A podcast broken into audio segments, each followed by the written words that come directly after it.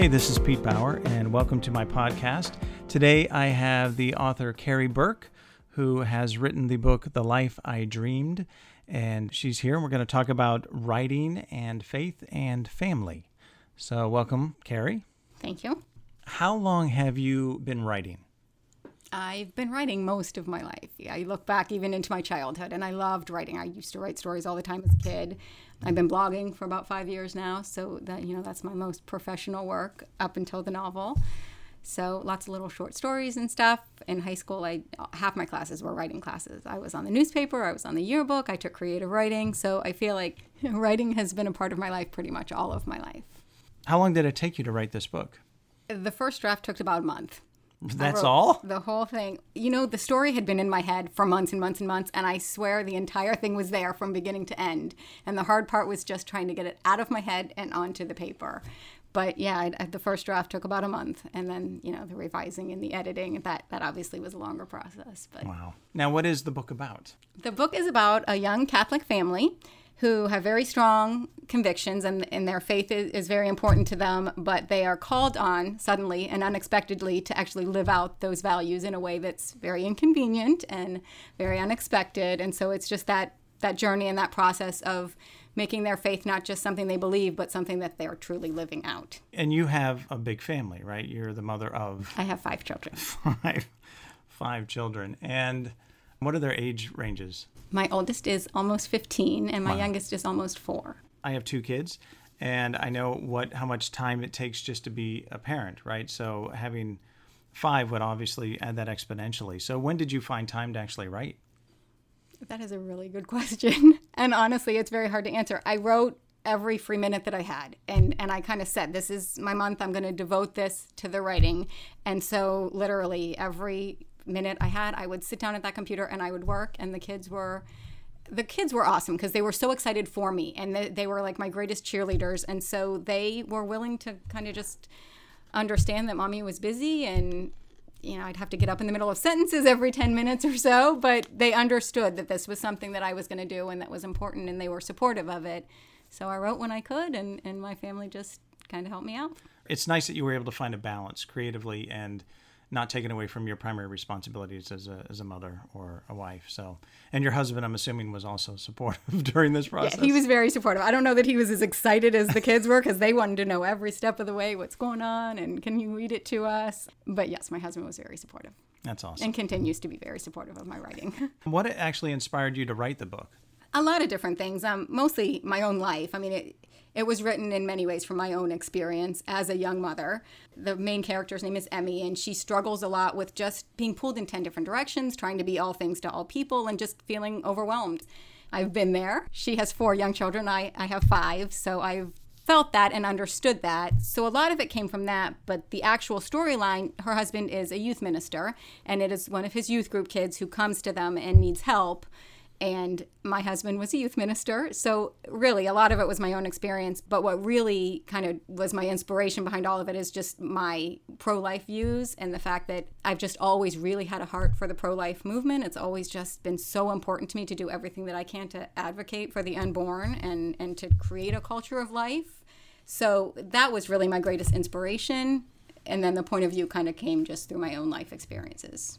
Yeah, you know, there's a, a woman we know who is raising two of her grandchildren, and I was speaking to her the other day, and I was like, you know, I'm really impressed that you're doing this because you know she's retired and everything, and she's like, well, you know, if you say you're pro-life, then you better live it. I've read your book, and it's exactly the same sort of situation. A lot of times in life, we say we're one thing, or we we're really big advocates or something, as long as it doesn't get too inconvenient, perhaps but that to me is when your faith is really expressed is through the struggle right it's it's easy to be faithful when it's like Jesus says, you know, it's easy to love those people that love you back, kind of thing. But when life gets hard, then how much are you going to love, you know, show, express your love and your faith. So, one of the things that often does happen to me is, and uh, and I think happens to most writers, is that when you're writing, the characters start off where you've created them, and then at some point during the process, they become their own person and and have their own opinions and and it's kind of an odd thing to explain to people who don't write that the characters kind of suddenly are real in a way and they're kind of like they'll put you in situations that you didn't anticipate or take you down story paths you really didn't think was planned, but is right for that character that suddenly has come to life. Um, did you have any experiences of that in, in writing the book? I did. You know, it wasn't it wasn't my main characters because I felt like I really going into it, I knew my main characters and I knew what their motivations were and I knew what their struggles were and I understood where they were. So they were for the most part predictable and, and kind of went along the way I thought that they would. But at one point in the writing process, um, I said my kids are my really my greatest cheerleaders. My son in all of his excitement about mommy's writing a book, wanted to know who my bad guy was. and I actually, at the time, did not have a bad guy in my book. It's not really that kind of book. But he got me thinking, and, and every great protagonist does have an antagonist, as somebody who's kind of challenging them. And so as my thought process was going, I, I did. I created a bad guy, and her name is Alan, and she was really just supposed to be the bad guy in the story, just to, you know, kind of add a little more tension in there and a little more struggle. But she kind of took on a life of her own because the intention was she would be the bad guy. But as it turns out, really at heart, she's got great intentions. She has no faith and she has nothing to ground her. So her intentions are all coming through this very secular, very selfish worldview. And so she's hurtful and at times mean and very insensitive, but really at heart, she's not a bad person.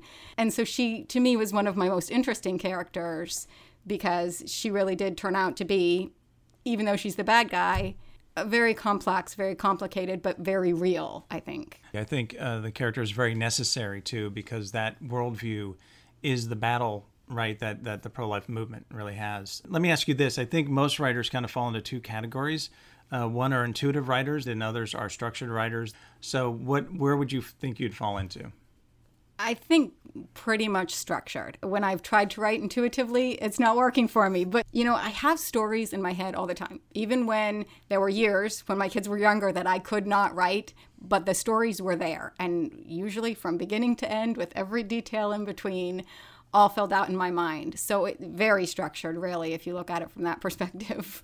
But you recently have tried an, an intuitive approach, and I have, tried that, a little, and it was a little bit of a struggle. Yes, a lot less successful. I've tried that too before, actually, in the past, and and because it is so opposite of of my inclination, you know, and I've just found that to me, if I don't know where I'm going, then I, I can't make a logical reason to either go there or not go there. You know what I mean? It just seems to be meandering for me. Yes. Now, there's some writers that are really good about just going with their gut instinct or piecing it together later or something like that. But for, I, I can't. I can't work that way either, personally.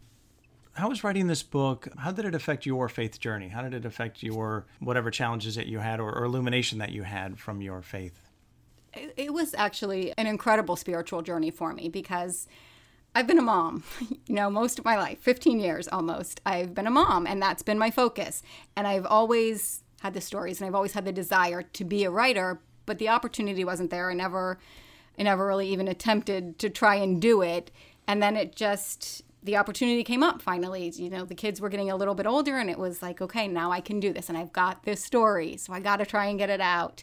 So, really, for me, it wasn't the story itself that was a spiritual journey, it was just this trying to fulfill this life goal and just really feeling like God was kind of calling me to it. I, I really feel like this story was sort of inspired in me by the Holy Spirit because it was just this idea of what if. And I'm not sure where that idea came from, but once it was there, it just, you know, kind of sat in my mind and and I just really feel like the Holy Spirit gave me the story idea. So every day as I was working on this, I would wake up and I would say, "You know what, God, I don't think I can do this. So you send your Holy Spirit down upon me and you give me the words to write the story you want me to write."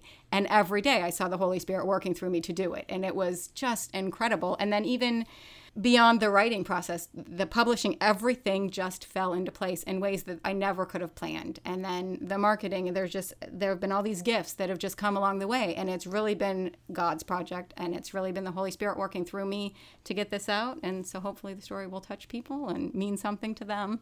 I have found in my own experience, similar to yours, that you feel like you're called to do something, and then you feel like it's an impossible request, really, in your life as you see it at the time, right? But you just kind of go, all right. And what I've learned through my experience too is what I first thought of were obstacles or impossibilities. And then I'd say, well, Lord, I don't know if you really want this to happen, you're going to, figure this out, right? I mean, you already know the answers. so I just, I just have to ask you and let you take care of it. And, and getting to that point first was all right, I don't think God's going to be able to pull this off because I'm not really sure the Lord wants me to do this, right?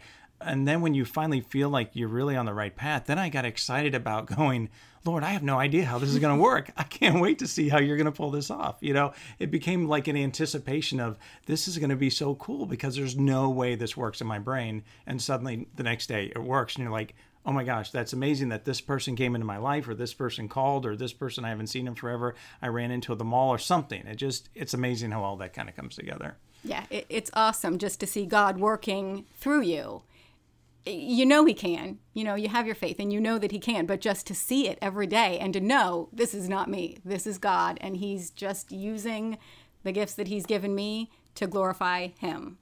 It's just amazing. You know one thing i my daughter and i were talking about a, a story she mentioned uh, that was on a local radio about a, an ice cream maker locally who really felt that the lord was calling them to create an ice cream shop and with really unique flavors and it seems like an odd request. God doesn't need an ice cream shop and uh, but he did it. And then he woke up the first day of business. You know think of all the money and time you put into this. And he felt the lord said well give it away. And he's like uh, huh? You know. And he said every day he woke up and he said you am i giving it away today and i was like yes. Yes. First four days of business he gave his ice cream away. And that's just an insane leap of faith. You know what i mean? And now that it's a very successful place because who's going to try some odd ice cream flavor that people aren't used to. It's not mint chip or whatever. But because he gave it away, now they have these these people who always come back.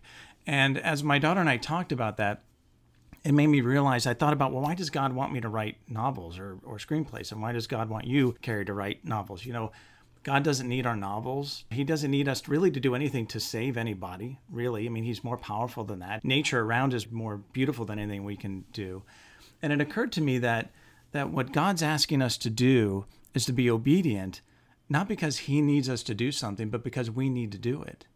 You know what I mean? Like His request for our obedience is actually a, because He doesn't need anything. So if He's asking something of us, it's selfless of Him to do it, right? So He's like, Kari, I want you to write a book because you need to write a book for your faith journey to come to me, not because I need you to write a book. And I'll make all the stuff happen, but I just realized that I always thought of being obedient to God was well, in the human form of obedience. You know what I mean? So, so like subservience of, of a certain respect. But as I listened to that ice cream shop story, I'm like, well, God doesn't need ice cream. So he must be doing it for that guy. And so it gave me a whole different perspective of why God asked me to do anything. And, and I, I was already pretty good about going, all right, this makes no sense, but I'll go ahead and do it. to now really going, oh, okay, I guess I need this. you know what I mean? So I, I'll really go do it if that's the case. And I wanted to ask you, how does, and this is a very personal thing, I've talked to quite a few people about this, but how do you feel God talks to you? Like, how do you think that information is relayed? It's actually very ironic that you asked this question because part of the answer comes inspired by your wife because I knew her, obviously, before I knew you, and she and I were taking a, a class together. It was a, a faith class. We were learning um, about different papal documents and studying like papal documents on the family together. And I remember in that class, she said, my family believes that whenever you hear something like three times or more, that God is speaking to you. And she, I think she was speaking to me. God was speaking to me through her at that time because honestly, that's where I can see it. I think back to that comment that she made all those years ago so many times because that's exactly how God speaks to me. He will send me the same message two, three, four. Sometimes sometimes they'll hit me over the head with it, and it's through different people, different things I read, different things I see, you know, the most amazing sources, but it'll just be that same message over and over and over until I get it. And he's patient and he's persistent, but that's where I see God speaking and it and it's amazing. He, will get me every time. I do find it funny. I, I always say that God's not really subtle. When you finally get the message, you're like, oh, oh, you've been telling me that every day for a week now. I'm just kind of dense. Yeah, no, I found the exact same experience too. And, I, and I've also found and I, the best way I can explain it is because you know when you try to say God, I feel like God's telling me to do something. People are always like, "All right, was that like an alien communication?" you know what I mean? Like, does the antenna come out of your head? And the best way I've been able to explain it is like, like if I'm having a dream and Elvis is in the dream and we're at a burger joint. If that's where the dream starts, my brain knows why Elvis is there and I know why I'm in the burger joint. It doesn't need to be explained to me. I just understand it. It all somehow makes sense. Because sometimes to me, I'll get a sense of what God is explaining to me, and it's not like limited in words. It's just I understand what he wants, right? I may only like glimpse at one word, but I get the whole scope of what that means, you know, because it's like to me, God doesn't infuse us with communication; He's infuses us with understanding. I That's think been he, my I think he finds us where we are, and he knows how we'll hear his voice best if we're willing to listen, and so he'll speak to us so that we'll listen. I think He actually speaks to all of us all the time. I just think very few of us actually listen. But I think as soon as you're open to listening, that you do, you find that he is talking to you everywhere, and that the message is there if you're just willing to hear it. Yeah. So, what has been the most surprising response you've had from writing the book? I think the most surprising thing is I wrote the book because I wanted to promote pro life values, because I wanted to get people thinking about why it's so important to have a pro life view. But what really has touched people has been more the story of the family. And I really just I wrote it from the perspective of the young mother because that was the perspective that I knew would be easy for me to write and that I would be able to relate to. So I did it, you know, kind of out of just my own convenience, but that's really the storyline that seems to touch people the most is they understand that young mother trying to serve God, trying to be all things to all people, which is what her struggle is. And I think a lot of most of my readers have been Catholic, and a lot of them can just relate to that. And so much of women's fiction that's out there right now is very negative, very secular, very inappropriate in many ways, and it's focusing on the negative, and it's being set out there as if this is the norm. But for a Catholic family whose faith is at the center of all they do, that is not normal. They don't want that to be normal. They don't want that to be their entertainment. So I think finding a book that sets up a normal Catholic family with a healthy Catholic marriage it really just speaks to them and, and there's still struggle i mean it's not that everything's perfect in the main character's life or in the book there's still struggle and there's still a story there and there's still an opportunity for growth there but it's set within what is normal and what is pleasing to god and i think that that's just been very good for women to read because they can relate to that because it's a story that they feel like this is almost in some ways my story this is my struggle When I read your book, the first thing I thought of was the people I know that have a lot of kids would appreciate the book. It was the very first thing I thought of because there isn't a lot of entertainment at any level that really promotes motherhood in a positive light. You know, it's it's it's usually the burden, right? The the odd character who has all the kids and they have no life, and they, there's no satisfaction ever seems to be shown in television or movies of a mother of a large family. And you know, it's funny to me because if you look back to the 50s or 60s, all the sitcoms and movies or whatever were about families, and somehow they're able to tell really good stories that were enriching. But you know, I don't know, 70s, 80s, and so on. Ever since then, it's all been about the pre-marriage relationship, the lustful attraction, you know, all the hot and heavy stuff, and then they move on to the next lustful attraction, and they never get to that point where, well, gosh, love is actually about sacrifice, and that's not so bad. You know what I mean? Sacrificing my time for my kids, that's not a bad idea, you know, because my kids are pretty cool. So I think you're absolutely right. I think that's a, a market that's not being reached at all. And I also don't think there's not a lot of good stories from a man's perspective of of showing men in a positive light. I mean, I, I joke with my family all the time that every commercial you see on television has the man looking like an idiot. But you know, it's kind of like that's what we're getting inundated with, is because men are the only politically correct uh, gender and uh, anything that can be attacked uh, as a joke and not be offended by people. So men are continually look as the idiots, the guys who can't cook, the guys who can't drive, the guys who can't fix a table, the guys who can't wipe a bottom. You know, and uh, and so you know I don't think parenthood at all is is really promoted. So I think it's great. I think that's an awesome side effect that came from your book that you didn't expect. What do you want your readers to remember most about your book?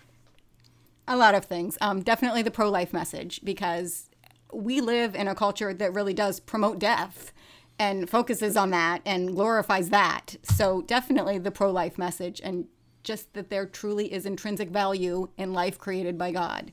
Even if it's life that is inconvenient, even if it's life that is unplanned, even if it's life that would be viewed as imperfect, there is value there. And so definitely that. But there's actually a line in my book, and it's very early, it's like in chapter two, and the main characters are kind of have a conversation and the line is i know it's hard to believe that god could possibly be blessing you but god can do amazing things even when we cannot for the life of us figure out how he'll do it. Just give him a chance and he won't let you down. And i think that's kind of my overarching message right there. I would love for people to just walk away with that. Just trust in god. His plans sometimes look a little crazy and oftentimes they're very different than our plans but God knows what's best. And if, if, like you were saying, if we can just be obedient to Him, it's going to be what's best for us because He only wants what's best for us. He loves us. Even if it seems completely insane. And oftentimes it Which does. it often does, yes. Yeah. For people who aren't Catholic, how does your faith inform how you write and how you approach your life? I mean, how does your faith intertwine with your life? There's there's a lot of people, you know, especially in the public square that say, well, you know, I believe this, but I'm not going to force this on someone else or I'm not going to let it show up in my public office or my my entertainment function or whatever. But how does your faith interact with your life? Um, my faith is my life. I mean, it really is, and it's hard for me to to separate it out. I- feel like growing up, I, I was a cradle Catholic. I was baptized a Catholic and, and went through CCD classes for years and years and years. But growing up, I didn't understand my faith, and it was really sort of compartmentalized. Catholic meant that was something you did for an hour on Sunday. It wasn't necessarily a part of every single thing we did.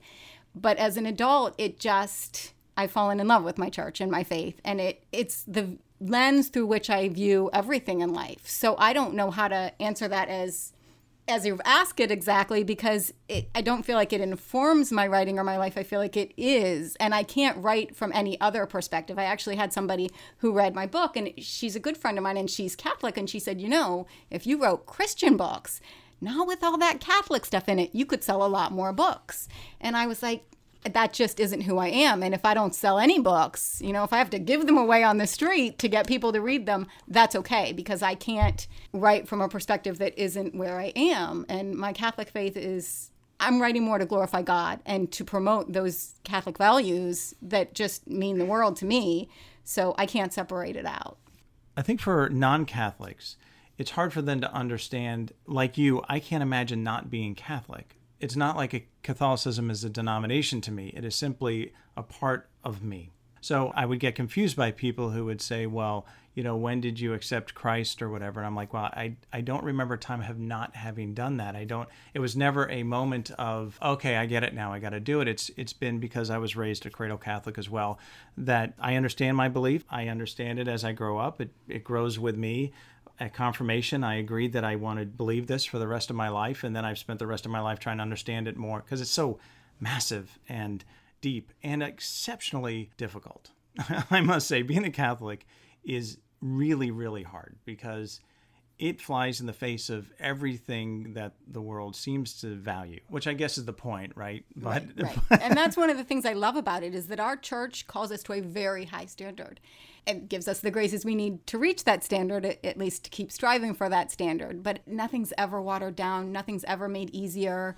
We're always being called to that very high standard, and that's sainthood because that's what God created us for. Right. So and so like you, I, I get confused when because I've had similar discussions with people where they're like, "Well, are you a Christian writer or a Catholic writer?"